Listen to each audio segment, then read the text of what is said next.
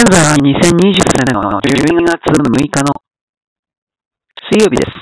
確か。えー、っとですね、サービスパックの中でもちらりと触れておいたんですが、ブログがですね、24時間で削除されています。12月05日の分です。内容の何に問題があったのか一切わかりません。自動で削除された可能性があるとは思います。だから、いろいろ考えてはいるのですが、サブアカウントを作っておいた方がいいだろうなという結論に達したので、とりあえずはお知らせを兼ねて告知しておきます。よろしくお願いいたします。